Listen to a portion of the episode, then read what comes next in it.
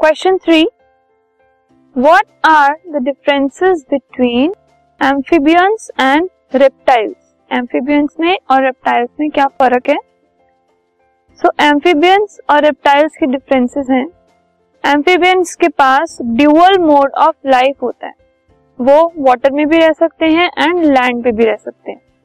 लेकिन जो रेप्टाइल्स हैं, वो कम्प्लीटली टेरेस्ट्रियल होते हैं. मतलब वो सिर्फ़ लैंड पर ही रहते एम्फीबियंस में स्केल्स नहीं होते उनकी बॉडी पर, लेकिन जो रेप्टाइल्स हैं, उनकी जो बॉडी है, उनकी जो स्किन है it is already it is covered with scales पूरी बॉडी जो है उसके ऊपर स्केल्स होते हैं। एम्फीबियंस जो हैं, वो पानी में एग्स ले करते हैं, और जो रेप्टाइल्स हैं, वो लैंड पर एग्स ले करते हैं।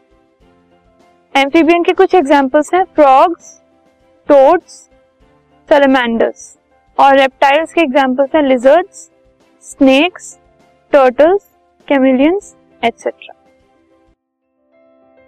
this podcast is brought you by Hubhopper Shiksha Abhiyan अगर आपको ये पॉडकास्ट पसंद आया तो प्लीज़ लाइक शेयर और सब्सक्राइब करें और वीडियो क्लासेस के लिए शिक्षा अभियान के यूट्यूब चैनल पर जाएँ।